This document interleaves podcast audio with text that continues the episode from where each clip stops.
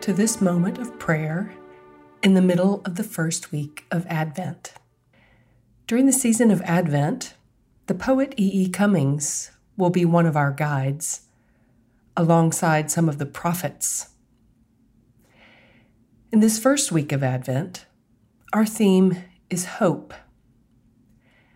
The scripture text for Sunday is Isaiah chapter 64, verses 1 through 9. Here is an excerpt. From ages past, no one has heard, no ear has perceived, no eye has seen any God besides you, who works for those who wait for him. The E. E. Cummings poem for today is entitled, I Thank You, God, for Most This Amazing. I'm going to read the poem for us, and I would invite you to listen for a word or a phrase in the poem that arises to the surface for you and grabs your attention. Perhaps a word that connects you with hope. So take a moment to find a comfortable seat. Maybe close your eyes. Take a deep breath and hear this poem. I thank you, God, for most this amazing day, for the leaping greenly spirits of trees, and a blue true dream of sky, and for everything which is natural, which is infinite, which is yes. I who have died am alive again today. And this is the sun's birthday. This is the birthday of life and of love and wings and of the gay, great happening illimitably earth. How should tasting, touching, hearing, seeing, breathing, any, lifted from the no of all nothing, human merely being, doubt unimaginable you.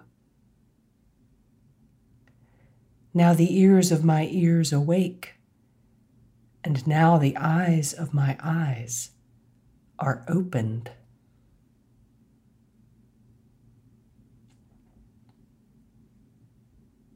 I'm going to read the poem one more time and afterwards give you an extra moment to ponder the word or phrase that arose for you from this poem. I thank you, God, for most this amazing day, for the leaping greenly spirits of trees and a blue true dream of sky, and for everything which is natural, which is infinite, which is yes. I who have died am alive again today. And this is the sun's birthday. This is the birthday of life and of love and wings and of the gay, great happening illimitably earth. How should tasting, touching, hearing, seeing, breathing, any, lifted from the no of all nothing, human merely being, doubt unimaginable you.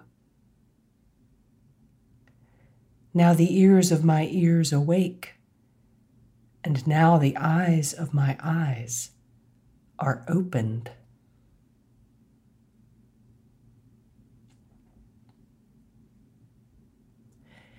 If there is a word or phrase that arose for you from this poem, why might the Spirit have drawn your attention to that particular word or phrase? You might hit pause and take an extra moment to ask God, what is in this word or phrase for you today?